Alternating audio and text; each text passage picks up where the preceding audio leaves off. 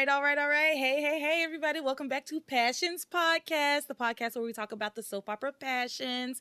I am your regular host, Latara, back again with one of my favorite hosts, definitely my favorite member of the Gen Z generation, my niece, La'Niyah. Hey, La'Niyah. Hi. Hi, everybody. And today we're in our rooms. I didn't feel like setting everything up on the couch, like at the couch in the living room, like taking everything out there. So I was like, can we just Zoom from our bedroom? So she's just in the room next to me. Yeah, I'm just across the way. Yep. There's a wall separating us. So it's like it, when I la- if I laugh really loud, it might get picked up on your yeah, Zoom. You might you might hear it, you know, you might get a little instant replay. Yeah. Okay. So this week, before we get into the episode, got to talk about some business. First and foremost, always first and foremost, I want to give a big shout out to all of the patrons over on Patreon. Thank you to Munashe, Marcus, Brelin, Lisa, Sid, Randall, Hannah, Camelia, Samantha, Jeanette, Eric, Fantasia, Sean, S, Larissa, Maria, George Lopez, Fitzgerald, Lisa, and Jessica Jean. Thank you all so, so, so, so much for being patrons. And remember, if anybody out there is wanting to become a patron, you can just go over to patreon dot com and slash Passions Podcast and sign up for whatever tier is agreeable to you. Also, everything that I'm like talking about today, like I have decided I, I've had a link tree for the longest time, and I don't know why I haven't just been putting the link tree in the description instead of like all of these different links and telling people where to go, when I could just be like, you can find everything in this one place. So you can find all of the links at the link tree that is linked in the description. I said link a lot, but um, y'all get it. Anyway, so that's where you can find the Patreon, where you can find merch, huh? Look, I got my Passions Podcast. Yeah, look at that merch. Today. Yeah, and um, all the social media and tip jar, everything. All right, so that's the business done. Okay, so let's get into these episodes. This week we...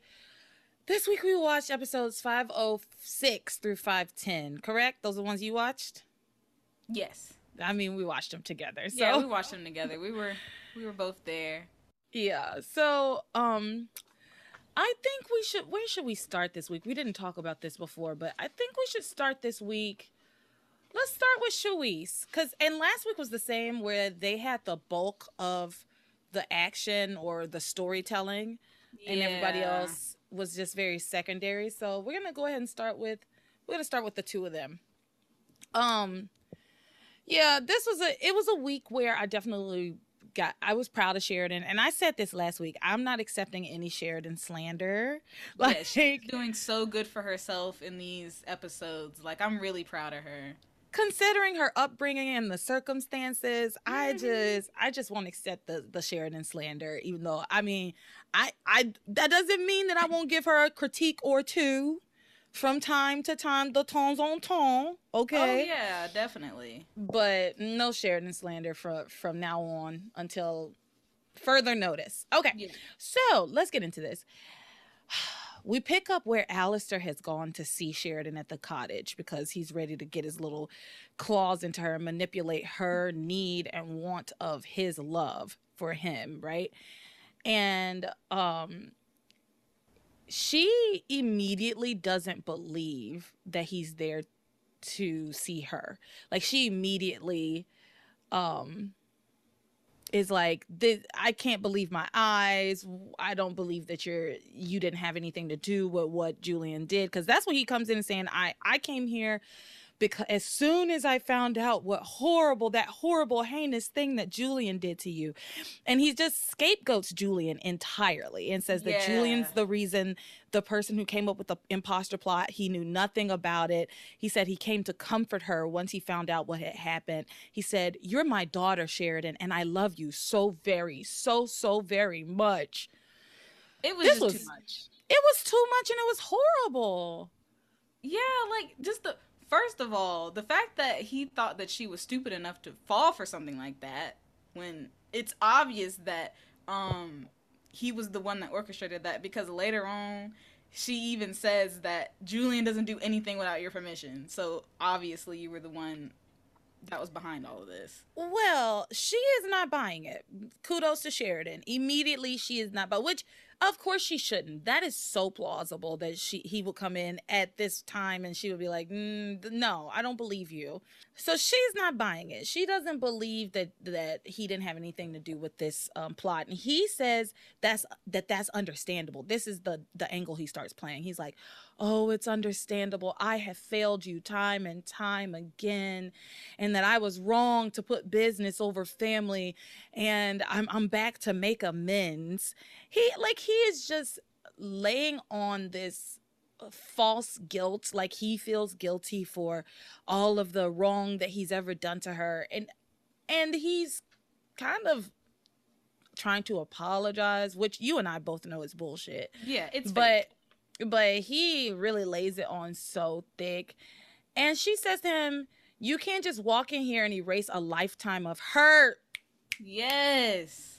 You can't yeah. just, you just can't just come in here and erase a lifetime of hurt. That is so true. And she says, it's over. I will never forgive you. And don't try to insult my intelligence by saying you knew nothing about the imposter plot, because I know you never wanted me with Luis and that Julian doesn't do anything without your permission. Mm-hmm. He continues though. He doubles down. He he says, um, I swear on your mother's grave, which if you, Naya, knew what I knew about their mother and his relationship with Catherine, you would know that that was just foul as fuck. Like, it has so much narrative weight for him to say something like that. It's just foul. It's just foul. He's so and it's gross. Just It's so disgusting that on top of that, like, he tries to spin a narrative where he tries to change it to where it wasn't that I didn't love you or that I was cruel towards you. I did love you. I just never showed it. That's all. Yeah. Like, it's like, well, then how would I know that you love me if you don't show me or tell I me? I just left you in Paris because I was grieving about your mother. Like, like for, for ten years? I didn't read any of your letters because I was just too sad. I didn't show up to your funeral because I didn't want to cry in front of other men. That was like really Na'Niyah is hitting all of the points. That, these are all things he said to her, basically. Um, yeah, he, he doubles down. And he says that he was wrong. And that Julian wanted to get rid of her, wanted um, her to... Okay, he says that the reason Julian put this whole plot together with the imposter is because uh, Julian wanted her to break off her engagement and run back to Paris because he knew that Alistair was considering making Sheridan his heir. That's what he says to her. He was he found out that I was considering making you my heir. And it is at this point that Sheridan starts to kind of soften a little bit, and we were both like, no, ma'am, no, no. Don't do it. Don't do it. No. It looked like she was taking a bait for a minute there. It really did. And um He, she says, you were thinking of making me your heir? And he was like, sure, why not? Times have changed. Women can sit in positions of power. Even though we've heard this man be so horrifically misogynistic towards all women, but especially towards his daughter. Like, he, there was a point where he specifically talked about how he couldn't make Sheridan his heir because she was a woman. Just awful things. It's like, he is saying all of the opposite things to what he really truly believes. And the fact that he is even capable of that is scary. It really is. Like, he's just so, like, he's able to just so effortlessly lie through his teeth. Now, he does, he does have a little bit of a physical reaction when he starts talking about uh, Luis. Luis. Like, yeah. he, he can't even lie right, because you see his fist starting to ball up. Like, he can't yeah, help no. himself. He absolutely does. He says um, that he wants her to marry Luis if that's what she wants and if that's what will make her happy. And he like, yeah, he tenses up and pulls his fists back. Like, it, it, it was weird. And um, he, she starts to falter again. Like, just hearing him say that he wants her to be happy makes her weak in the knees. Oh, bless her little heart. I feel so bad for Sheridan. Um, and then she says to him, I want to believe you and I want to believe that you love me, but I can't. And he says, If I've been stern with you, it's because I've been concerned about your happiness. That was the most egregious line, I think. And that, that doesn't make any sense. Well, because it's not that he's even been stern with her. It's not. It's he's been absent. He's, he's not been even absent been with her. He, it hasn't even been that he's been stern with her. He has not acknowledged her fucking existence. He didn't come to her funeral. Like, I don't care what somebody says to me. If they didn't show up to my funeral, we're done. That's it. No amount of words can make you I mean, mean anything to me. In normal circumstances, it wouldn't matter. We'd be dead, right? We're done, but let me catch you in heaven or hell. Well, in the event that for some reason I had a funeral, but I wasn't actually dead, I don't even know. I don't even know what that plot is even about. I oh yeah, you don't you don't know what happened, do you? No, I don't know what happened. Oh my gosh! I so just thought Sheridan, it was a Passions-ism. Sheridan, what? No, she had a real funeral. They thought she was dead. Sheridan was kind of dead, honestly. Um, they these hitmen from Paris came to Harmony, and that's a whole other plot that I'm not going to get too too deep into. I'm just going to give you the bullet points here. But these hitmen from Paris came to Harmony to kill Sheridan because she was able would be able to identify them in court because they were like drug dealers or some bullshit. And um they basically murdered her, but she was working with the the F B I. She was working with the F B I, and she, they basically faked her own death, but that went horribly awry, and she actually did kind of die in the coffin. So like, they were having this funeral for her. They buried her li her they buried her alive. Nobody knew what was going on except for like Hank, and then Hank got detained and couldn't get to the the funeral in time to like get her dug up. Luis finally figured out that something was wrong and started digging her up, um and then they took her to the hospital, but and she came back to life. There was like a whole like an of course you can imagine there was like an angel involved and uh, like awful. But yeah, no, Sheridan had a, a real funeral. She was truly dead, uh, for all intents and purposes. Everybody thought she was dead, his her family included. So, and yet her father didn't even care. Didn't bother to come to her funeral. Probably was celebrating, honestly. He really was. He really he wasn't celebrating, but he was like, oh well, that's that was really his like he was like, well, that solves my problem. Oh well. Mm. He did not care at all. Um, so anyway, yes, Sheridan says she wants to believe him, but she can't. Um, he says, if I've been stern with you, it's because I've been concerned about your happiness. And it's like, like I just said, you haven't been, you haven't been, it'd be different if he had been in her life and he had just been like a strict father. And that's what we were talking about. And he would have a little bit of a leg to stand on that he was like strict with her because he loved her. There's a lot of parents who say that bullshit, but you, sir, simply did not care about her. You yeah. literally shipped her off to Paris and never gave a thought towards her ever again. She talks about how she wrote him letters that he never responded to. Like so he, sad. he could never come to anything. She could, he could never answer the phone for her. So anyway, um, then she says, Sheridan, Sheridan says, I know my brother and I know that he would never have done this without you. Alistair says that he became a loose cannon after Ethan's whole paternity debacle. So now he's like blaming all of this on Ethan a little bit too, saying like, well, when he found out that Ethan wasn't a Crane, he lost his mind and he became a loose cannon because he was afraid that I would make you my heir instead of him, which doesn't actually make sense when you think about it. And Sheridan sees through it. She sees through it. Cause she's and then he, smart. She is smart. I mean, like I've said before, this lady can fly airplanes. She has a black belt in karate. She speaks multiple multiple languages. Like, she she's not a dumb lady. She's not stupid. And on top of that, she's had to learn how to love herself. Because, because nobody else did. Yeah, yeah, because nobody else did. And we've learned we've watched Sheridan learn to love herself. And I, I love that for her. And it's kind of crazy because not he didn't acknowledge it in a way that was actually like genuine, but even Alistair, like he it, like he even says that, like, he does, yeah, which yeah is, like one of the few true things he actually said. Like he she learned how to love herself because nobody else was around to love her. Mm-hmm. And that she doesn't need him or anybody, any of them anyway. So, mm-hmm. yeah. Um. So Alistair keeps telling more and more lies. He says, "You and Julian are the reason for everything I do, and but Crane should never turn on each other the way that Julian turned on you, and I am done with him." And um, then he says, "The thought of you being unhappy for the rest of your life without the man you love is a dagger in my heart, Sheridan. A dagger in my heart."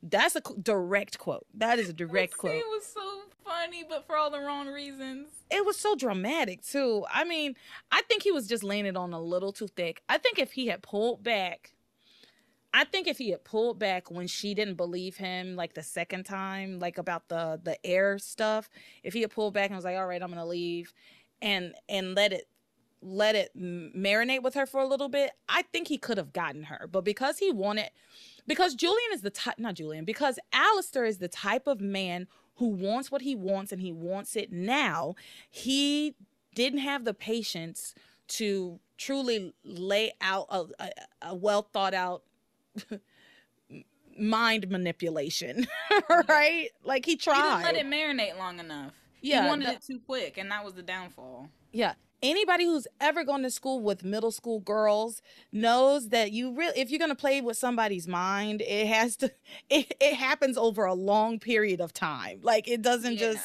it's not just one day. It's you got to do the long day. con. Yeah. So yeah, you can't just lay it all out there at one time. Yeah. So anyway, um, okay. Uh, he talks about how you thought that Julian, you probably thought that Julian was more important to me than than you because I had to devote considerable time to him. And then basically says, but I had to do that because he's a fuck up. And also, let's just remind everybody that Julian and Rebecca are listening in on this entire conversation because they have the listening device that Alistair uses to listen in on everybody. So, um... So, yeah, he, he the entire time, he's just talking mad shit about Julian. Yeah, like this just turns into like a like a Julian roast session or something like that. And he's getting butthurt, too. Like, he's like, do you really have to say those things, Father? But you know what? It's not anything he hasn't said to Julian's face. True. Is the thing.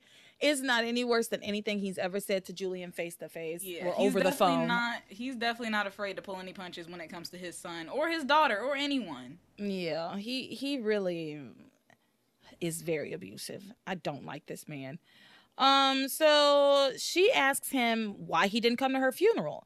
And he says that he didn't want to break down in front of everyone because he would appear weak. And so he had to grieve in private. And when he found out she was dead, he went out of his mind. Mm-mm. This doesn't even make any sense. What kind of excuse is that? Come to the funeral. Come to the funeral. Uh, and we, I mean, we, I know we just talked about this, but like, what the fuck? What the fuck? That's the craziest shit. You don't go to your kid's funeral? Because you didn't want to cry? Mm. Make it he's, make sense. He's disgusting. Um, so he then tells her that he's excited for her to have children.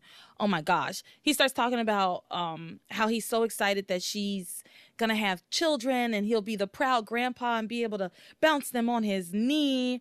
And he says to her, I came home to save you, Sheridan, but I'm proud to see you've made it on your own. You don't need me, not after all the times I failed you. I don't blame you for not believing me. I don't deserve it. I just know that I wish, I, I wish you all the happiness in the world. I'm just your loving father, and I've made some mistakes. I just, this triggered me. It triggered me. Um, so it's just so disgusting. Yeah. So in the midst of all of this happening at the cottage, Luis is at the, the police station, very happy that Sheridan has seen the light when it came to her brother and her father, because, you know, they figured out the imposter fl- plot, the, the imposter plot. They figured out the imposter plot. And then Hank comes, this is just a quick aside. Hank comes in and asks for a job, and Luis is like, yeah, sure. It's like, does he in. not have to go to the fucking academy? Not in Harmony. Hank says, you know, after working with the F B I, oh, he brings up the whole Sheridan thing, the her dying thing in that scene. He says, after working with the F B I to catch the, the cartel members um, who tried to kill Sheridan, um, that he found that police work is his calling, and he he wants to be a, uh, an officer at the Harmony P D. Um, but yeah, y'all not gonna, does he not have to get trained, go to the academy, nothing? Mm-mm. They just let any old person just waltz in there and ask for a job, and the same day they're a cop. It certainly seems that way. So anyway, while they're talking, Hank, uh, Luis is telling Hank, bringing him up to speed on everything with the imposter and everything. And then Luis gets a phone call from Pilar, who has gone to the mansion and heard Alistair's voice and is like, oh my God, this the the monster's back in town. And she double checked with another maid, like, is Mister is Alistair Crane here? And the maid's like, yes, he arrived last night. And so she calls she calls Luis and says, brace yourself, mijo. Alistair Crane is here in Harmony. I loved it. I loved that line. Yeah, brace honestly, yourself, mijo. Alistair Crane is back here in Harmony. Um, and so he Luis immediately tries to call Sheridan. And he can't get her on the phone because Alistair doesn't let her answer the phone. She hears the phone ringing. She's excited by this point. By this point, she's like excited that um Alistair is saying all of these things. She hears the phone ring and she's like, that's probably Luis. I'm I want to tell him that the two of you can like bury the hatchet and tell him all the great things that you're being you've been saying. And Alistair's like, oh no, dear, don't answer the phone. You can call him back later. He can call back later. You can talk to him later. Massive red flag. Massive. Oh my God. He stops her and she and she doesn't answer the phone. And honestly, I think that's when Sheridan came to her senses a little bit. The fact because that if you were genuine about what you were saying, why would you stop me from telling my fiance about this great news? The fact that she realized that he didn't want her to talk to Luis, and I think she came to her senses a little bit and con but continued to play along. Um. Well, I don't know. Because then she asks him to walk her down the aisle. So maybe she didn't come to her senses. I don't know when she came to her well, senses. Maybe, maybe she, she was playing him the whole time. I don't know. Because, like, why would she say that to butter him up? Because she know, like, because he hates Luis, you know? So. Uh, yeah, I don't, I don't know what you're saying. What are you saying? Like, if she was still, like, playing along at that point, why would she bring up the walking, like, why, why would she bring up walking, um, him walking her down the aisle? Because. Well, because she's just playing along to what the bullshit he's saying. Yeah, I guess that's true, because he claims that he doesn't care and he, he wants her to right. be happy now. Yeah. And she says that what would make her happiest is if that he, if he walked her down the aisle, and if that, sh if he and Luis could put everything behind them. And Sheridan tells him that they're getting married right away. And because he says, basically he agrees to walk her down the aisle, right? Yeah. And then he says, oh dear, that's going to put a real kink in my plan. She's like, what plan, father? Maybe this is where she figured it out. She says, what plan, father? And he says, well, I wanted it to be a surprise, but I, w I really had my heart set on you and I taking a father-daughter trip to Europe for a few weeks. Mm. Mm. I'm sorry. I know, I know there's, like, even if people who have the nicest daddies in the world, fathers that you love, I'm sorry. I love my daddy. I have no, no, zero, absolutely none desire. Really no desire to spend three weeks in Europe with my daddy. I don't. Doing what? I'm sorry. I lo I love that man, but I just, what are we, what, are, what? I just, oh my God. I I just don't see it for us. So I can't imagine. I, I can't imagine being in Europe for three weeks with a man who you grew up feeling like he hated you. Mm-mm. And then on top of that, he mentions Paris, the place that she probably has so much trauma around, Like, I wouldn't want to go back there ever.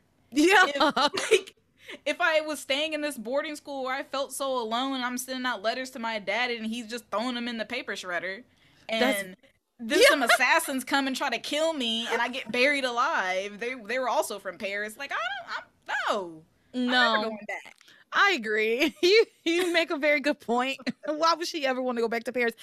And another thing that you don't know is that Princess Diana, you know who Princess Diana is? Like the real Princess Diana? Yeah, the real Princess oh, Diana. Okay, okay, you know? yeah, yeah, yeah. Princess Diana, in this show, we are meant to believe that Sheridan and Princess Diana were best friends, and Princess Diana died in Paris. That was that's that was like a big plot point at the beginning of the show, that Sheridan was scared that she was gonna die like Diana died in like that tunnel, and they had they did like a car crash and everything. It was ridiculous. Um, but yeah, no, I wouldn't want to go back to Paris. You were absolutely right. There's yeah, only two... bad things happen in Paris. Uh, apparently, told them I didn't need to go to Paris. Yeah. Um. So. Yeah, he wants to go to Paris with her. She she wants to go. She's like, if only you had come in here sooner, but we're getting married right away. Then Luis shows up to the cottage, but he doesn't go in. And you and I had different feelings on this. Yeah. Because he's watching through the window. And at first, and Hank's with him too. He's walking through the, watching through the window, and at first he's uh, ready to go in and like beat up Alistair and tell him to get the hell out and save Sheridan from Alistair. And that is what you wanted to happen, right? Yes, because so far throughout the show, it didn't seem like Sheridan was capable of, you know, realizing that her family don't care about her. But I agreed in one hundred percent with what Luis decided to do, which was to stand there and wait. He said, this is something Sheridan has to figure out on her own. And I one hundred percent agree, because I don't care if you tell me, for instance, I ha- my family is my family, right? So somebody outside my family can tell me all day long, based on what they're seeing, oh, they don't like you. They don't care about you. They don't like you. They don't care about you. But until I see it for myself, it doesn't matter. That's yeah. my family, right? So he says, this is something Sheridan's got to figure out on her, her own. She has to be the one to face the cold, hard fact that her father never loved her and never will. And so they stand outside and wait. And it, I, I was, I was all for it. I was like, yes, giving, giving my girl autonomy, letting her figure it out for herself. And she did. She got there. She got there. She, she fooled me. She even tricked me. I really, I really thought for a minute that she was gonna just go to Europe. I thought right. she was gonna postpone the wedding. I, I wrote yeah. that. I said Sheridan is faltering and may postpone the wedding. And then she's, but then I said, but then she says, no, Father, I'm not going with you. You've just given me the best gift. Now I know what you think of me. You must have this cottage wired. You must have heard me and Luis talking and heard me telling him that I would do anything for your love. You are disgusting. Oh, yes, girl. Yes, girl. She said, I didn't think anyone could stoop lower than Julian. And now I know he didn't do that alone, because he doesn't do anything without your permission. And she just keeps going off. She tells him he might as well go back to Europe or wherever the hell he spends his time, because she can see right through him. I mean, she is going off on him. I, I I've loved it. I wish I was able to write everything down, but I was also so enthralled in the in the moment that I really was like wanting to watch her get just give Julian the fucking business. Not Julian, Alistair. Giving Alistair the business. I wanted her to, I wanted to watch it. And uh, so she's going off on him, and then he grabs her arm really violently. That, that was scary. Yeah. And he says, now listen to me. You will never marry that low-life sleuth from the wrong side of the tracks. And then Luis busts through the door, and he grabs Sheridan, pulls Sheridan away from him and holds her. And then Sheridan in- introduces Luis and Hank to Alistair. She's like, Father, I'd like to introduce my, the love of my life, Luis and Hank. and, it was uh, such a great scene. It was so great. Like, no, I just loved it. It was so good, especially when Alistair tries to leave and Luis physically pushes him and says, um, he ca- and he calls him a loser. He called him loser, loser. So, so funny. he called him a loser more than once because Al- Alistair says, "Are you out of your mind? I'm one of the most powerful and influential." And uh, Luis inter- interrupts him and says, "Losers in the world." Just ate him up. Listen, do, do this with me. Say, say, I'm one of the most powerful in, in, in, and influential. I'm gonna interrupt you. We're gonna act it out. Okay, okay. Uh, what are you saying? I'm one of the most powerful and influential losers in the world. And that's what he deserved, so honestly. I wish I could have seen the look on his face, but he doesn't have a face right now. He doesn't have a face. That's right. We're only we're still only seeing Alistair's torso. And his hands are putting in work when it comes to the acting. Like he, he, he's just emoting with his hands right now because that's all he's got at this point. Oh, God. He's just a loser who acts with his hands. Oh, my God. And yeah, tells that his was failure son what to do. That might have been my favorite. That might have been my favorite moment of the week. I cracked up, number one. And number two, it was just so satisfying for somebody to finally interact with Alistair, who other than Julian, um, and really not seeing people kowtow to him. You know, it was really nice. Yeah. And that they're not afraid of him.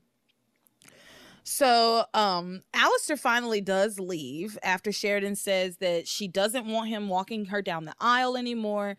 And she says, goodbye, father. And he leaves. And he immediately tells Rebecca and Julian, who have, like, scurried over there, because Julian's like, we need to get over there and calm father down. Like, he's going to be pissed. We need to get over there and try to call him, calm him down. Because to Julian's credit, he hates all of this. He's not into it. He... He understand on one level is like, yeah, we need to keep Luis from finding out what happened to his father. But on the other level, I don't want to have to do all of this horrible stuff to my sister. He uh, so and he doesn't he doesn't want Sheridan hurt, like physically yeah. hurt. I mean, but emotionally, time- he's he's fine with, but physically and and also like he didn't care for the uh, the all the lying that his dad was doing. He was like, wow, father is well he was like father is masterful. Like he was giving like the play-by-play as if they were doing like a like the, like he was on Sports Center and they were like watching basketball or something. He was like, yeah. Here comes the part where father's gonna hook her in and here's the here's the final nail in the coffin. It was giving sportscaster. It was. Um, so Alistair leaves and Julian and Rebecca are outside and he looks at them and says, Sheridan must be killed. That's all he says. That's it. Sheridan must be killed. It's, it's done. It's a, it's a, it's a done deal. Cause even at one, the mind games. Yeah. At one point, Julian, before they got over there, Julian was like, my sister just signed her death warrant. Like that, that's it. That's it. That's it. Um, so they go back to the, they go back to the mansion. And Alice is talking about, like, what they're going to do. He doesn't tell them what the plan is, but he tells them that they are the ones who have to carry it out and that they need to stay close because they're going to murder Sheridan soon. And Rebecca multiple times tries to, like, excuse herself. She's like, oh, this is family business. You don't need me here. I shouldn't be here. And just slowly trying to inch away from yeah, the murder plot. Alistair tells her that she must help Julian kill Sheridan or else she cannot marry Julian. That that's what he says. Um, then later, Luis gets the debugging device and he finds all the bugs around Sheridan's cottage and um, gives sends a message to Alistair. I can't remember what it was. Do you remember what it was? I didn't write it down. It was it basically he called him a loser again. Like yeah, yeah. And then he like, like you've lost, we've won. You yeah, know, and then he's not gonna stop our wedding. But here's the thing: this is Alistair's house. All of this is Alistair's land, his house. Like move out if you really want to be out from under his thumb. Don't live in the cottage, Sheridan. I don't know why she's still living there. Yeah, you get a job, babe. I'm sorry, like th- you're gonna have to get a job. Yeah, that's the only way you're going to be able to be free from him. You have to be physically, emotionally, financially free. Independent. Yeah. She's going to have to get a job um, and move out of the cottage. Like, if he could bug it once, he can bug it again. Yeah, he could just come when you're not around and then re-bug the cottage. Or yes. just kick you out.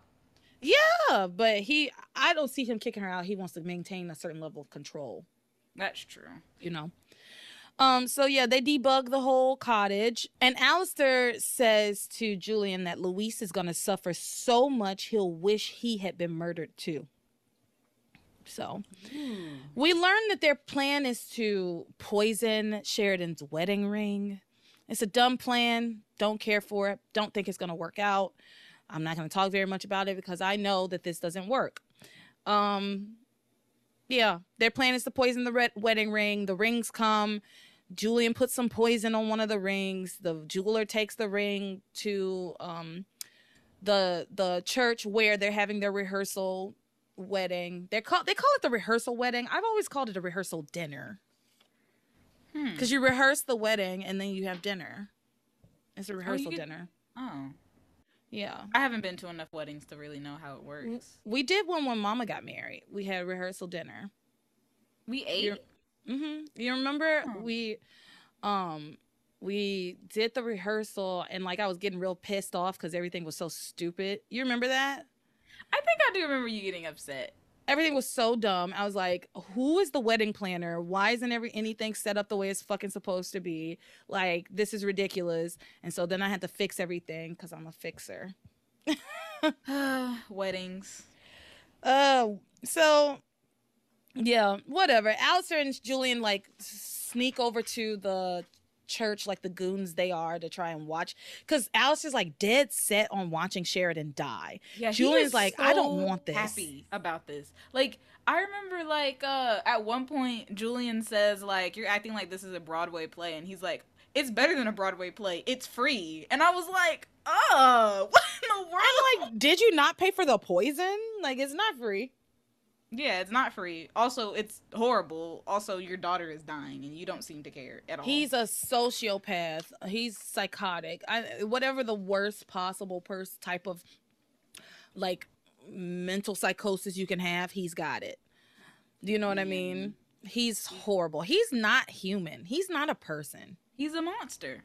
He's a character that they wrote for this show. I, like, who acts like that? I don't know.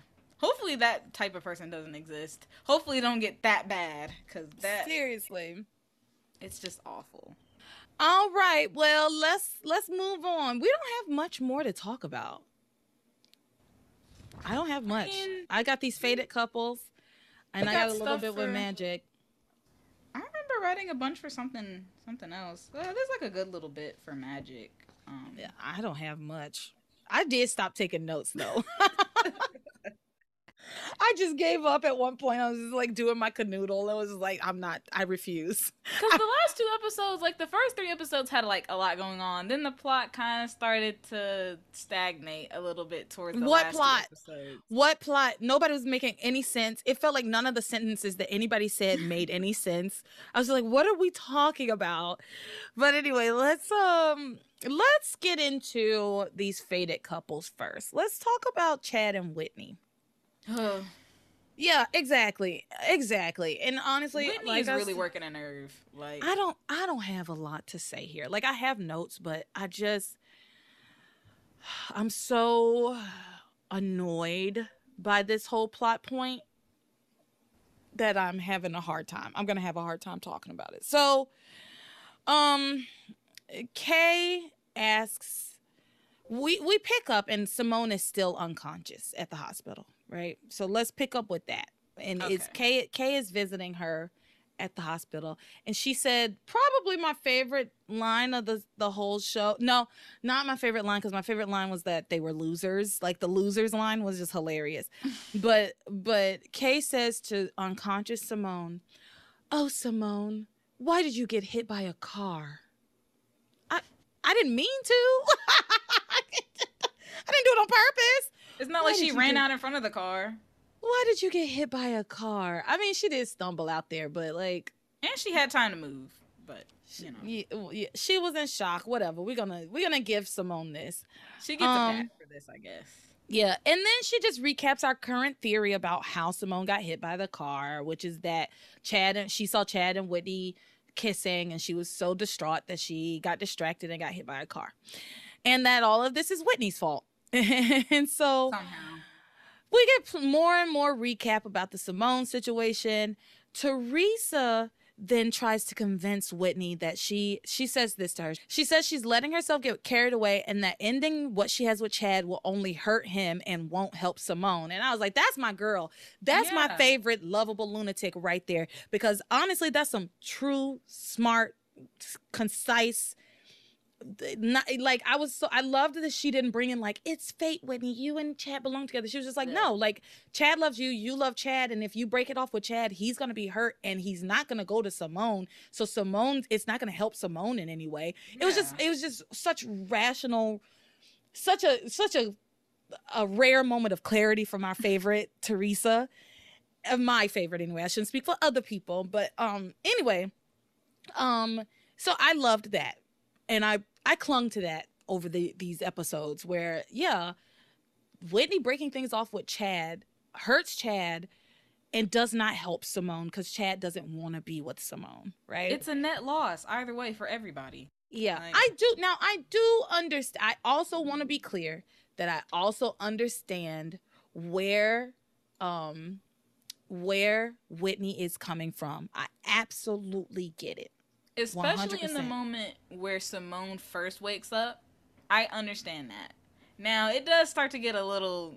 Eh, she starts to go a little bit too far as we go further. But when she first wakes up, I understand how she couldn't bring herself to tell the truth. Because honestly, I don't know if I could in that situation. Now, would I let it get that far? No. But if for some reason I got teleported into her body and I had to, like, say that, then yeah, I probably would lie too.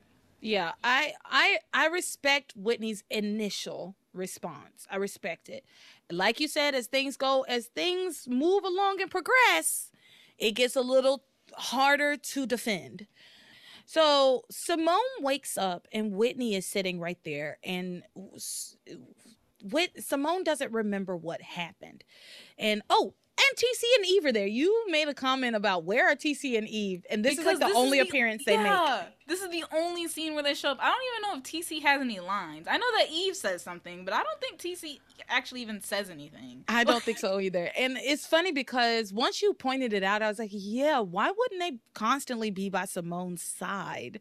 Even yeah. if she did just wake up. Like, she just woke up from getting hit by a car. Wouldn't you want to be at the hospital with your kid? They all yeah. they just were like, okay, she's up, she's awake. All right, let's fuck off now. Let's go back yeah, to let's, our... Let's drop out of the plot. Like yeah, I, back to our yeah. other bullshit. I, like, yeah. So um, everybody's so excited that Simone wakes up. She's worried that she has amnesia because she doesn't remember what happened to her. Eve says that it's just short-term memory loss and sh she will get her memory back. Um, and she says, I do remember something once her parents, her parents leave. Like, she wakes up and her parents just leave. Like, where are you going that's more important than your daughter who just woke up from a coma? Yeah. What? Like, what, what, what is that important? And Eve can't even use the excuse, oh, I got to go to my job. You work there. Yeah, you work here, ma'am. Your job is right here next to your daughter. Yeah. So, and I think, I think they'll be okay with you taking a couple of days off. Also, T C works at the school. All the kids are at the hospital. So, like, I don't know what, I don't know what he would possibly, where he would possibly be going either. He's just going to be sitting in an empty room. He's going back to hang out in his murder shed. Do you know about his shed? Murder shed? He has a shed behind their house that nobody knows what's in it. He keeps it locked, and he won't talk about what's in it. That's like serial killer type stuff. Yeah. What? Yeah. Is that, is he, is that for Julian or something? Like, mm, yeah. We found out about it, I think we found out about it in like two thousand four. I think it's... It, takes until two thousand four till we figure out what's in the shed, and they don't they haven't brought it up in a very long time. Like, they brought it up and then just we just never talked about it again. Yet another drop plot line. Well, they pick it back Later. up in two thousand four. That's the thing. Um, you'll think a plot line has been dropped and then they bring it up five years later. That's so crazy. Well, you yeah. know what? It's rewarding the long-term fans. True. The ones that remembered, you know, the most random plots that just seemed to have disappeared but then came back. Very true. Okay, so Simone wakes up. Her parents say, hey, girl, glad you were awake, and leave.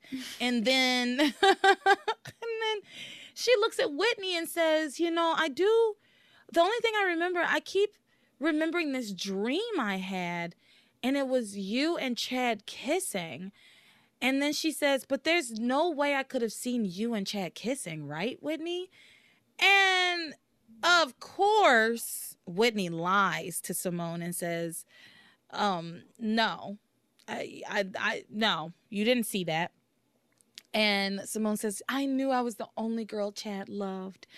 Chad overhears this convo from like the hallway, and he's hurt by Whitney's response. Understandably so. Yeah. But I also understand why Whitney lied to her in that moment. Yeah, these two ideas are kind of coexisting. Like, they both make sense. She's in a hard position. For each respective person. She's in a really hard position. I, I, I, I do sympathize. I don't know that I will be able to, like, break my sister's heart as soon as she wakes up from a coma. Yeah, that's a lot, you know? Like, you didn't think she'd ever wake up again, you know? So... You know, Randy was in a coma, remember? Oh, yeah, he was in a coma. My brother was in a coma, and I can't imagine, like, him waking up from it and me, like, telling him, giving him bad news. Yeah, I remember when he woke gonna... up, and I was so glad that he woke up that I, I remember his breath smelled really bad. Ooh. I guess that and makes I'm... sense. I haven't brushed your teeth in a while. But I was just so happy that he, like, woke up. I could never... Mm-mm. I like. I'm just think putting myself in the position. I, no, I don't think I could have. It's impossible. You just if I was Whitney, that I could put myself in that position. You gotta work yourself up to that later on. Yeah. Mm-hmm. So, or I that I could. That I don't know that I could tell her. I could bring myself to tell her, right then at that moment. Yeah. Now, what I probably would have told her is I probably wouldn't have been like, of course not. Chad and I would never kiss, because that's basically what she said. I probably been like, you know what? You're tired. Maybe you need to get a little bit of rest. I'm going to go get you something to drink. Like, I would deflect. Yeah, yeah. Because I think Whitney's issue is that she lays it on way too thick. She's like, oh, I would never even think about kissing Chad. I've been too busy playing tennis to even think about boys. He's less than nothing to me. They're like, okay, girl. Like, we get it, but you don't have to go that far. It's He's disgusting. Boys are gross. Girls go to college to get more knowledge. Boys go to Jupiter to get more stupider.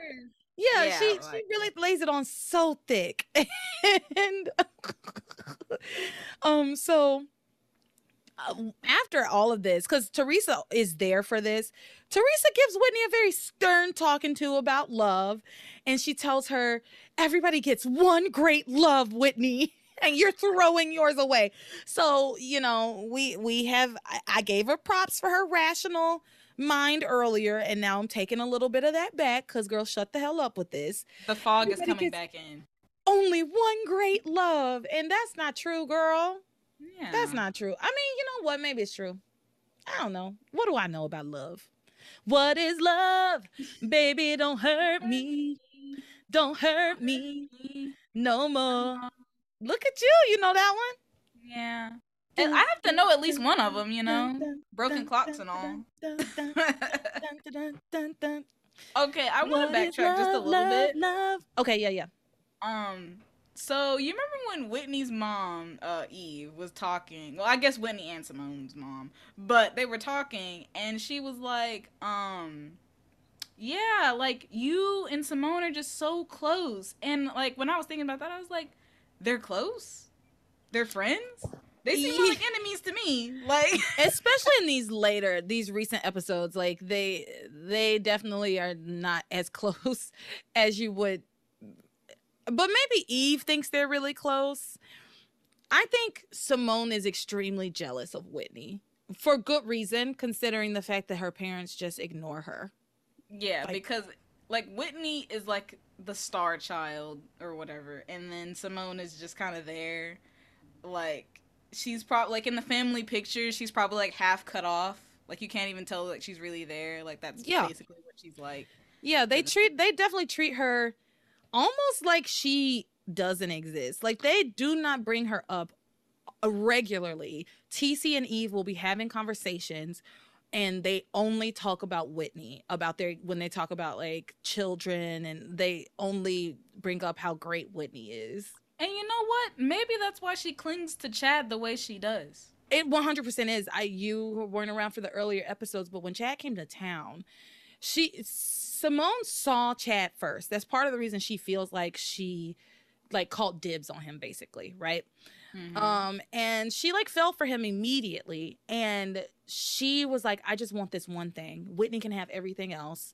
She can be the perfect child. She can be the tennis star. She can be the perfect student. She can do, I, I want this one thing that's just for me that I don't have to share with Whitney. And so, yeah, th- there's... there's some stuff there, some history yeah. there, you Whitney know. Whitney is kind of a tragic, I mean, not Whitney. Simone is kind of a tragic character in a way. No, know? She absolutely is. Yeah. She absolutely is. Um, so uh, Teresa gives Whitney that stern talking to about, don't throw your one great love away. Whitney, you will, re- you will, you will regret it. And, but Whitney won't relent. She's like, no, I made a promise to my sister before God, and uh, I'm keeping my promise. Um, she goes back in to talk to Simone, and she doubles down again, saying, I don't love Chad. There's nothing between us and never will be. And Chad is watching while all of this happens. He's like in the doorway and can hear everything that Whitney is saying. He clearly is very hurt. Um, he comes out, or Whitney comes out. They kind of argue a little bit. Um... And Whitney, again, puts down her foot like, no, I made a promise to Simone. This is it. We're done. Chad then has an encounter with a random nurse. This scene was strange. So dumb. This nurse comes in, comes to Chad and tells him, hey, I couldn't help but overhear. I don't know everything that's going on, but I'm just saying flowers couldn't hurt. A woman loves flowers. Women love flowers. Like, girl, yeah. What are you saying? Like, what kind of Band-Aid solution is? It's not even a Band-Aid solution. It's like, I don't even know. She says, flowers are like chicken soup. Couldn't hurt. Huh? What? And flowers can hurt. People have allergies. So can, chi- exactly. Chicken soup could hurt somebody with an allergy, right? Yeah. Or like a vegan, they would find that very offensive. Yeah. Yes. So, flowers are like chicken ho- soup. What? That's the worst metaphor I've ever heard in my life. Can't hurt. Okay, flowers can be like anything then. Flowers yeah. can be like grass. Crayons. crayons. Crayons. Flowers are like crayons. Couldn't hurt. Actually, flowers are more like crayons because they come in different colors. That's true. So that's at least, that, that at least kind of tracks a little bit more than chicken soup. Flowers are like light bulbs. Couldn't hurt. Flowers are like sweaters. Couldn't hurt. Flowers are like bread. Anything. Couldn't hurt. You couldn't like, say it. Could, you could say anything. It's, it's so interchangeable. It's, you know what? The metaphor is meaningless. Just like yeah. that scene. It, it, actually, it's incomplete. The metaphor is incomplete because she didn't explain how how flowers are like chicken soup, right? She just said they couldn't hurt. Like, that is that is that the metaphor? I thought that was the metaphor. Because it's incomplete. How, because now if it we makes wanna, even less sense. But now I want to complete the metaphor. Now, is there a way to is there a way to bridge these two things together? Flowers are like chicken soup. They both have plants. I, I don't know. Flowers are like chicken. Plants? Like, you put vegetables in a chicken soup, right? Oh, yeah. Okay. Do you? Do you? I mean, yeah, if you, onions some, at least. Some, I guess. I feel like. Flowers are like chicken soup. They, you get, flowers are like chicken soup. It's something you give to people when they're sick. Huh? Okay. That okay. works. Okay, that but, works. but, but Whitney isn't sick. Yeah, but they are, but still, the, the metaphor works, kind of. The metaphor works, but now it doesn't make sense within the context of the scene. Well, I, it was never going to make sense. This nurse was dumb, and I, all of the healthcare workers in this show are terrible. Because there was also a nurse, I can't remember, maybe Marge, I can't remember what this nurse's name was, but basically when Teresa was, Teresa was like not in a coma at all. She just would not, she just refused to wake up. And This nurse was like, she's lost her will to live. You have to give her something to live for. Talking to Ethan, you have to kiss her. mm. You have to give her a reason to live. You have to tell her you love her. I don't like the sound of that at all. It was, the, like I said, the healthcare workers in this hospital are terrible. I, I mean, think... and Eve is constantly sedating people. She killed Orville, which you don't know about Orville. Well, I don't know that Orville's dead, but she definitely hit him with her car. Oh, well, I mean, might be dead, or at least in a coma. I'll somewhere. Never let anybody forget that. Well, and then he was in the hospital because she set fire to his fucking apartment. And he was in the hospital. Yes. Yes. Did she Eve... hate him? Eve does not need to have her license. She set fire to his apartment or whatever. He ended up in the hospital, and um, every time he tried to wake up, she would sedate him so that he couldn't wake up. Okay, what did he do to her? Like, what? He knew something. He knew, like, a secret that she was scared for it to come out. Um, and he, it turned out he didn't even really know that much. He was like senile. So she had done all that. So shit you're for going no to reason. Ruin this man's life, continually sedate him, possibly killing him, run him over with your car. Like, what is wrong with you, lady? Justice for Orville. I will never forget what she did to Orville. I will never forget what she did to Orville. Never. So you're telling me both T C and Eve have homicidal tendencies? Mm-hmm. Mm-hmm. They belong together. You're right. Okay. So let's keep going. I done got way off track. So so this nurse tells Chad to get some flowers for, for what's this lady's name? Whitney. So he goes and gets some flowers, comes back. Chad begs Whitney. He begs Whitney to get back together with him and to tell Simone the truth. He says she'll be hurt at first, but she'll come around. Um, and then... he says, I love you, and I know you love me, and they hug, and she says, I love you too. So now they're, like, back together, it seems. And she seems ready to tell Simone the truth. She's like, I know, we, how are we going to tell her? Like, she's going to be so broken. She's going to be upset. He's like, it's okay. Like, she'll get over it. And then, and I told you that this was going to happen. I said this. Like, the... The flowers, the minute that nurse brought up flowers, I was like, Simone's going to think the flowers are for her. Immediately he, intercept the flowers. Immediately. So Simone gets her ass up out of bed. She gets up out of bed and starts walking. And remember, she got hit by a car. You would think that she had some broken bones or some shit that she wouldn't be able to be very mobile at this point. She got hit by a car last night. Her love gives her strength to wander around the hospital. I guess so. So... she gets up out of her bed, and she sees Chad with the flowers, and she's like, oh, my God, Chad, you shouldn't have. And she goes over to him, takes the flowers, and they walk her back to her room, and um, Chad tries to tell her, like, I didn't. I didn't get these flowers for you. And you can see Whitney behind him, like, begging him not to say anything. And uh, th- so they walk her back to her room, and he tries to explain that the flowers aren't for her, but Whitney doesn't let him. She interrupts him and is like, Chad's just being shy. He bought you the most expensive bouquet. He really loves you. Like, the most Whitney. Expensive gas station flowers. Like, no, no, they probably came from the hospital, to be fair. They probably came from the hospital gift shop. Probably, because he got back really fast when he went to go get those flowers. But yeah, the fact that Whitney did that bullshit, that was the point where I was like, come on, Whitney. Come on, why would you do that? Why would you do that? And you know what? Simone's strong enough to walk around. She's strong. Maybe she's strong enough to hear the truth. Yeah, she's not. It doesn't seem like she's going to have a heart attack or slip back into the coma if she's well enough to just wander around the hospital. So maybe she's strong enough to hear the truth. All right, let's. Uh, that's all that happened with them this week. Let's talk really quickly about Teresa and Ethan and Gwen. Um, there's not a ton going on here, but there are things being set in motion.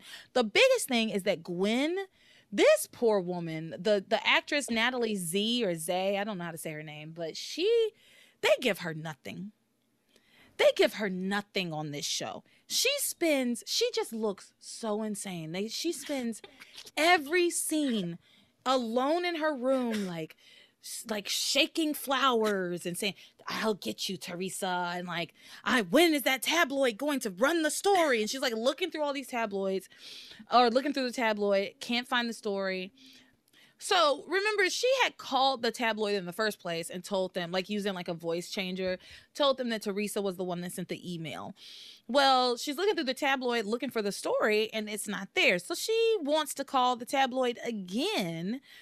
Um, and Rebecca comes in. Long story short, Rebecca doesn't want her to call the tabloid. I don't even, at this point, I'm not even completely sure what their fucking plan is, because the wedding is tomorrow.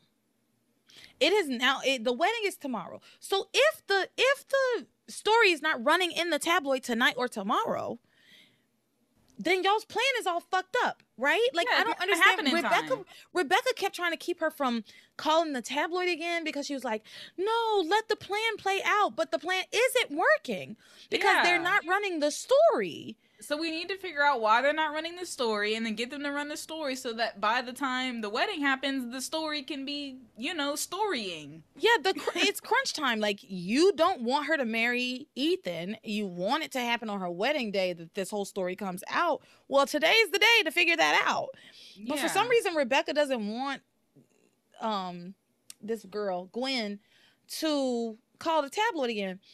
So Gwen does, whatever, Gwen does, Gwen gon' Gwen, right? Gwen gonna do what Gwen gonna do. Gwen does call them again, trying to figure out why they didn't run the story. The guy's like, well, we don't know anything about you. We can't run this story because we don't, we can't confirm that that email address is Teresa's unless you can explain to us or confirm to us how it's hers, or explain to us how you know that that's her email address, then we can't run this story, basically. And as Gwen is like trying to explain to them, Rebecca pulls the cord on the on the phone.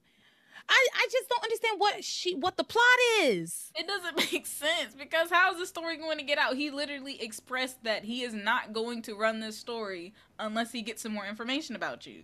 So like, what what are you doing? I don't know. Anyway, later, Teresa and Sheridan, Ethan and Luis go to like the bridal shop to do their fittings respectively, for the dress fittings and for the tux fittings, right? And um, while there, Sheridan calls um, Gwen. She calls Gwen and tells her, hey, I really need to see you. Can you come to, to the bridal shop? I'm, I'm here at Anna's shop, I think is what it's called. And Gwen comes right over. I, let me be clear. If my motherfucking best friend, first of all, first of all, shit, like if I was Gwen, Sheridan would be on my shit list, period. And here's why. These two people are supposed to be best friends. How the hell you are having a double wedding with the person that I was supposed to get married to? Like, how the hell are you, like, and then you expect me to be your maid of honor at a double wedding with where you're getting married to the brother of the man who, from my perspective, is the girl who stole my, my fiance from me, from my perspective. And she's also getting married to the man I was supposed to get married to. How the fuck? I know, I, that shit, I, if I was Gwen Hotchkiss, Sheridan Crane would be on my shit list, period. Yeah, there's no possible way that I would have any positive feelings towards you anymore. And you know I hate Teresa. You know I hate Teresa. I like, why would you bring me? So she calls her to come over here and doesn't tell her that Teresa's there. Doesn't tell her that she's doing her dress fitting. She just says, I need to talk to you. Can you come over to this dress shop? She shows up. Of course, Teresa's there in her fucking wedding dress.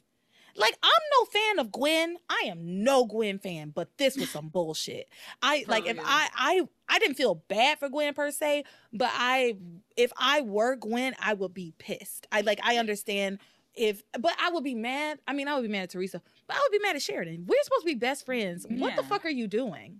Because it's one thing for somebody I don't like and we are not friends, like, we're not friends to do something bad. Like, it's, it's one thing for that. But for you to be my friend... Best friend. Oh, best friend, allegedly. And do something like that, because I've never seen these two girls interact ever. But, like, you know, whoever's supposed to be my best friend, and you do that. Like, what? What is wrong with you? Like, I don't know. It's just a scummy thing from her it's perspective. It's so scummy. It is so scummy. I'm sorry. And, oh, damn, I did say I was, wasn't going to do any Sheridan slander, but there's some bullshit.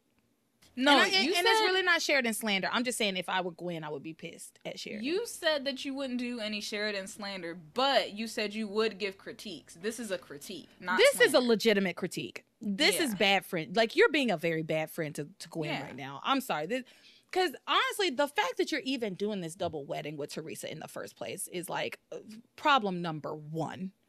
Problem number one. I don't understand the appeal. I really don't. No, and we've talked about it at length on the podcast at this point about how dumb a double wedding is. Like how stupid a, du- a double wedding is, and like how it's such a-, a trope throughout a lot of soap operas. And by a lot of soap operas, I mean the two that I've really watched, and that's Passions and Days of Our Lives. But I assume it's a trope in other soap operas too. If you like, had a nickel.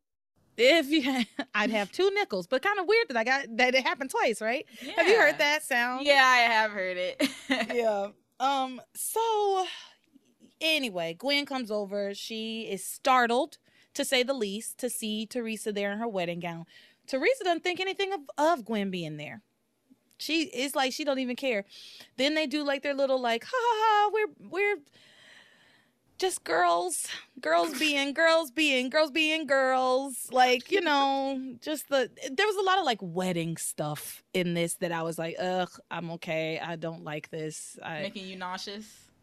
Not nauseous, but definitely like bored. I know I didn't like it. I was definitely bored. Um, and then the guys come in and the girls run away. Oh my gosh, they can't see us in our dresses. And it's dumb and who cares? Um, so that's basically it. Um, they didn't, they didn't go to their rehearsal, wedding rehearsal. And Ethan asks Kay, Kay, cause, um, like a lot of the kids come to just like watch, they're excited about what's going on. And Ethan sees Kay. Jessica's not there cause Jessica's at work, baby. Jessica's always at work. But he says to Kay, I would really appreciate it if you and Jessica would be involved in the ceremony. You are my sisters now, after all, and I want us to get to know each other. And I thought that was so, that was one moment from Ethan this week that I was like, I that's sweet, and I loved it. Yeah, that he, was wholesome. He's like starting to embrace his his family, the the Bennett side of his family. I, and especially those girls, like you might feel some type of way about Sam, but those girls, those are your sisters, and they didn't do anything to you. They yeah, didn't. They didn't ask for this. They're as innocent in the situation as you are. Yeah. And yeah, like. And you were also happy that Charity, uh, Charity was left out. Oh yeah, he didn't. He didn't mention. He didn't mention Charity at all. Because I mean, and to his credit, Charity is not related to him. Like she's related to Grace. Grace, she's oh. Grace's niece.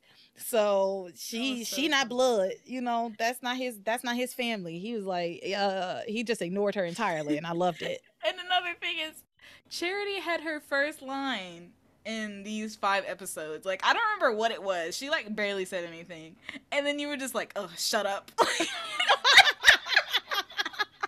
thought that was so funny because that was her first line. She has not been talking. She has been shutting up. And she needs to stay that way. oh, oh, I can't stand her. I, I can't stand her. But yeah, do you have anything to add with the Ethan, Gwen, Teresa wedding stuff? You remember when Teresa asked Sheridan the question? Was like, oh my God. I blocked it out. I was not expecting that to come out of her mouth. Okay. Like, so do you want to tell it or shall I? I think you probably have more accurate notes on it, so I'll let you tell it. I don't think I have any notes on it, girl. I was... Okay, well, I th- I, well, I have one down. note. I have oh, one okay. note, and the note says, Teresa and Sher- Sheridan go for their dress fitting, and Teresa asks Sheridan about going on birth control. And then Sheridan tells her to talk to Father Lonigan and a doctor, but that's not the that's not the whole gist of the whole she thing. She was like, um... She, Teresa was like, I need your advice. Ethan and I both want to start a family, but we don't have the money, and I don't want to go against the church's teachings on birth control. And then she says, I just want to be a good Catholic, but I also want to be responsible. And I was just like, this is so, this is just so much. Just right I will here. say it went in a different direction than I thought it was going to go. I was like, Cause I was like, wait, what do we do? What are we doing here? Yeah, at first I thought she was just gonna like, well, let's just have a baby anyway. Like that's where I kind of thought it was going. I, th yeah, I wasn't sure where it was going. I thought, I well, I think I thought that it was about to be like this rant against birth control. Yeah, kind of like something like that. Like, oh, birth control is just so evil and bad. Like, I thought it was going to be something like that. But Sheridan tells her, Sheridan gives her decent advice. She says, I think you should talk to Father Lonigan about it. Okay. And if you're thinking about going on birth control, a doctor. Talk to a doctor. Yeah, and talk to then, a professional. Yeah, and then Teresa, her conclusion is that she's going to go on birth control. Like, she's making the decision, and she's just going to go to confession afterwards and just, like, confess her sins and be absolved of it. And you know what? Great. Great. Yeah. Yeah. yeah. Because I feel great. like, I, yeah. That, that she came to a good decision. I was scared for a minute because I was like, what are y'all getting ready to do? But yeah, that that makes sense to me. Yeah, I like that for her. I like that we got there. And you know what? Actually, at first, when it first came up, I was like, what the fuck are we doing here, Passions? Like, I was about to get mad and get on my soapbox. But then I think they, I honestly, for like two thousand one, I think they handled that well. Yeah, actually. They handled it well. Like, it was like a little bit of a P S A moment, but it was... It, I, I, I like what I honestly I ended up liking what they did. It was reasonable. I yeah okay fair. Came out of total left field, but yeah. You know what? It's fine. It's fine. Um. So that's all I have for them. That's all you have for them. Um. Yeah, that's it. Okay, so we're gonna move on. Let's quickly talk about. So I'm gonna lump troubled marriages and magic together this week. Um. So. First of all, there is a mysterious stranger lurking around um, the Bennetts at this point. He came from that island. He's got an accent. I want to say Australian. I don't know. Um, he's supposedly a photographer. Uh, he goes and he checks into the, the B and B after lurking around at Tabitha's house where he... has like been spying on Grace, and Grace has been getting all of these like feelings of danger. She's like, I just feel that there is danger afoot. I just feel like we're in danger. Um, Sam continues to like negate her feelings. He kind of tells her um, that everything's fine now. Ivy's leaving. Ivy's decided to leave us alone, and um, we're everything's gonna be fine. And but she feels like that there's danger around. That's what I'm trying. I'm, that's all I'm trying to get to. Anyway, um, this mysterious stranger is just lurking, and yeah, he finally checks into the B and B, and. Jessica checks him in, shows him to his room, and then as he's unpacking, we see him unpacking a gun. He has a tiny little gun. Yes, smallest gun known to man. And he sees, um, he he asks Jessica to stay at his room for a moment. He's like, I just have something I want to discuss with you. And then Grace gets a vision of Jessica screaming and this gun being pulled on her. And so she's like flipping out. She's like, my baby's in trouble. I have to go. Like, let me go check on my baby. And Sam like stops her, which was weird. Um, but eventually they both go over to the B and B, and Jessica is fine. Jessica tells them like, no, yeah, I was just helping this new guy into his room, and he's nice and blah, blah, blah, whatever.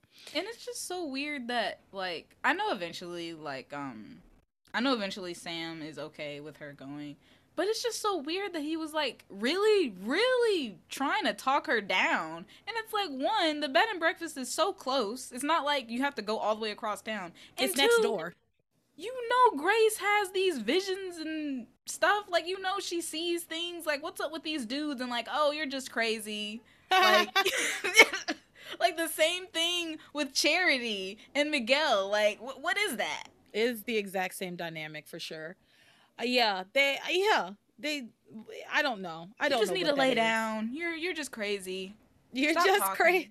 You're just crazy. Oh, crazy old Grace. Yeah. Um, so yeah, that all happens.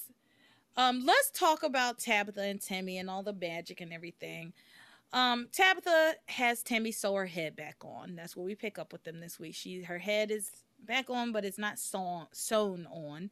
So Timmy does that with a needle and thread. Reese is suspicious of Tabitha, keeps calling her a witch to her face. Everybody's like, whoa, dude, you're way out of line, but he will not relent. He's like, no, she's a fucking witch. And I, I'm, he's like willing to die on this hill, literally. Yeah. And um, we just do a lot of back and forth around the, the shenanigans around Tabitha being a witch and Reese accusing her.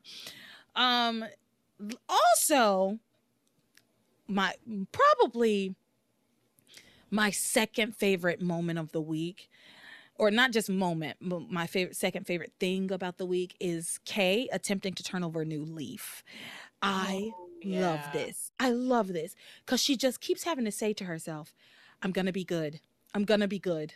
I'm going to be good. I'm going to be good. I have to be good. I have to be good. Like she, I just love that she can't go ten seconds without reminding herself that she's gonna be good. Like, you know, like, no, nope, no bad thoughts, no bad things. I gotta keep my soul clean. Yeah, gotta don't wanna this... lose my soul again. I just got this soul. I can't break my soul. I can't break my soul. She, no, she gotta keep it clean. Yeah. She gotta keep her soul clean. So anyway, that's what's going on with her. She just keep kind of trying to remind herself that she can be good and that she's not going to go after Miguel anymore. At one point, Tabitha recognizes what's going on with Kay and tries to get her to, she's just like, I always thought that the two of you would make a lovely couple. And that's my best Tabitha. Leave me alone. That and Tabitha. No, it was not. And better than what I could do. And she's like, oh, oh, to think, dear, dearie, I can't believe that you're giving up on him. And, you know, just, and Kay says, you know, Miguel's in love with Charity. Charity's in love with Miguel. I'm gonna, I'm, I have to let it go. I have to let it go. I, I'm proud of my girl, Kay. I know it doesn't stick, but I like this moment of her at least trying. Yeah. I, I, it makes, it helps me. It helps me to root for her more. Because, because you know she's trying. I already, because if I'm being honest, I've already kind of been rooting for her in her badness, in the bad things that she does. Like, I don't agree with the tactics, like, at all. But I want her to win over Charity, right? She's just and a more likable character. He is likable, the word. Well, I don't know. Compared to compared to your... just hatred yeah of Charity. I, I, I don't mean, know that Kay is Kay, I feel like I find Kay more relatable than Charity. Charity's not relatable because she's like a because they're trying yeah well yes a beacon of goodness, but they're trying to make us the viewer believe that she is flawless, right? Like that she is this perfect being. And there's, I don't think there's anything more irritating or frustrating than like Little Miss Perfect. Yeah, it is really irritating. You um, know? Also, I think, I mean, just like on the whole, uh, Kay is definitely way more entertaining to watch than Charity. Mm-hmm. Maybe that's what it is. Maybe she's not more likable. Maybe she's more relatable and more entertaining. That's one hundred percent what it is. Which that's is definitely a reason to root for her. Yeah. So, so her... at least trying to be good makes it easier to root for her, right? Knowing that she's trying, she's and she is, she's trying really hard. Yeah, she's really trying. And th th it's like just... it's actually painful for her. Like it physically hurts for yeah. her to like not chase after Miguel and scheme and plot and, you know. Yeah. So I, I'm I I'm okay. She's trying to turn over a new leaf, but we all know this ain't gonna stick. Um, so the whole tree is rotten. The kids then start talking about like their school trip, which I don't understand what time of year it is. Like, is this an end of year school trip? Is this a beginning of the year school trip? What kind of trip? I don't understand, but because they haven't been to school, I haven't seen these kids at school since episode one ninety-seven or something like that. Like these kids have not been to school. So where, where are we in the school year? Is this a senior trip? Is this I I don't I don't know. Anyway, they start talking about where they want to go for their school trip. It's like these kids are constantly at like trips and parties, but never in a classroom. Never at school. Um, and where is the truancy officer? There, listen, like we just talked about, they they let anybody on this force at the the Harmony P D, no training whatsoever. No, they don't have a truancy officer, and that they don't even know what that word means. The healthcare system too. Oh yeah, no. They probably just let any old person walk in and be yeah. a doctor. If you're willing to live in Harmony, you can work at the hospital. You can be a nurse. Yeah. You can be anything in Harmony. Yeah, you can be anything, just like Barbie. Hi, Barbie. Um, Hi, Barbie. So, where was I? Something about these kids and this trip. Oh, yeah. So they're at Tabitha's house looking at these giant maps. They all had these enormous maps trying to decide where they wanted to go on this trip, which was just odd to me. I don't know why it was so weird to me that they're looking at maps to figure out where they want to go. I was like, what is it that you're looking for on the map? No, like, do you weird. not know? Yeah. Do you not know, like, general places around the area? Like, yeah. Y'all, they live in a suburb of Boston. So I imagine they know of some places around off the coast. But I guess they didn't. Yeah, and it's so weird to look at a map because a map is not really meant for finding, like, travel locations. Not in that kind of way. It's, like, more how do you get there. But it's not like, oh, let's, like, see what's cool around here. Let's look at this map that doesn't have any sort of, like, vacation spot map marked on it or anything. And, uh, and on top of that, as often, as often as Reese brings up his stupid-ass little... Uh, Palm Pilot computer, and he's always looking up shit on his little computer. Y'all couldn't y'all couldn't ask Reese, hey Reese, look up some travel destinations in the around the area for us, instead of looking at maps and atlases. Yeah, like it was obviously this was obviously just like a really messy plot device to get us to the next thing we're getting ready to talk about. But they could have yeah. they could have done a little better, I feel like. But. It was a mess. But finally Charity lands on a, an island nearby called Warlock Island. No, thank you. Warlock Island? No, thank you. And immediately Sam is like, oh, do y'all really want to go there? There's been a lot of rumors about this island. And But then he's like, but the rumors did die down years ago, so I'm sure it's fine for y'all to go. But do you feel? Don't you think the rumors died down years ago because people stopped going to the island? Yeah, maybe. Also, people stopped going to the island. I'm not trying to go anywhere that has, like, a bunch of rumors about it. Like, enough for you to bring it up? Like, yeah, and, like, this spooky story that goes along with it. Yeah, so and just he, the name itself, Warlock Island, might as well call it Death Island. Like, he, yeah, he explains the the history that people learn about the island and why it's, like, so creepy. And basically he says that there were these four warlocks who were trying to take over the whole eastern seaboard and trying to spread their evil. And there was a witch who gave them the wrong scepters for this, like, um, ritual that they were doing. And when they cast their spells, they exploded and went to a different dimension. It's the craziest shit I've ever heard. Yeah. It's the it's some of the dumbest stuff I've ever heard on this show. Y'all couldn't have come up with a better story than that? No.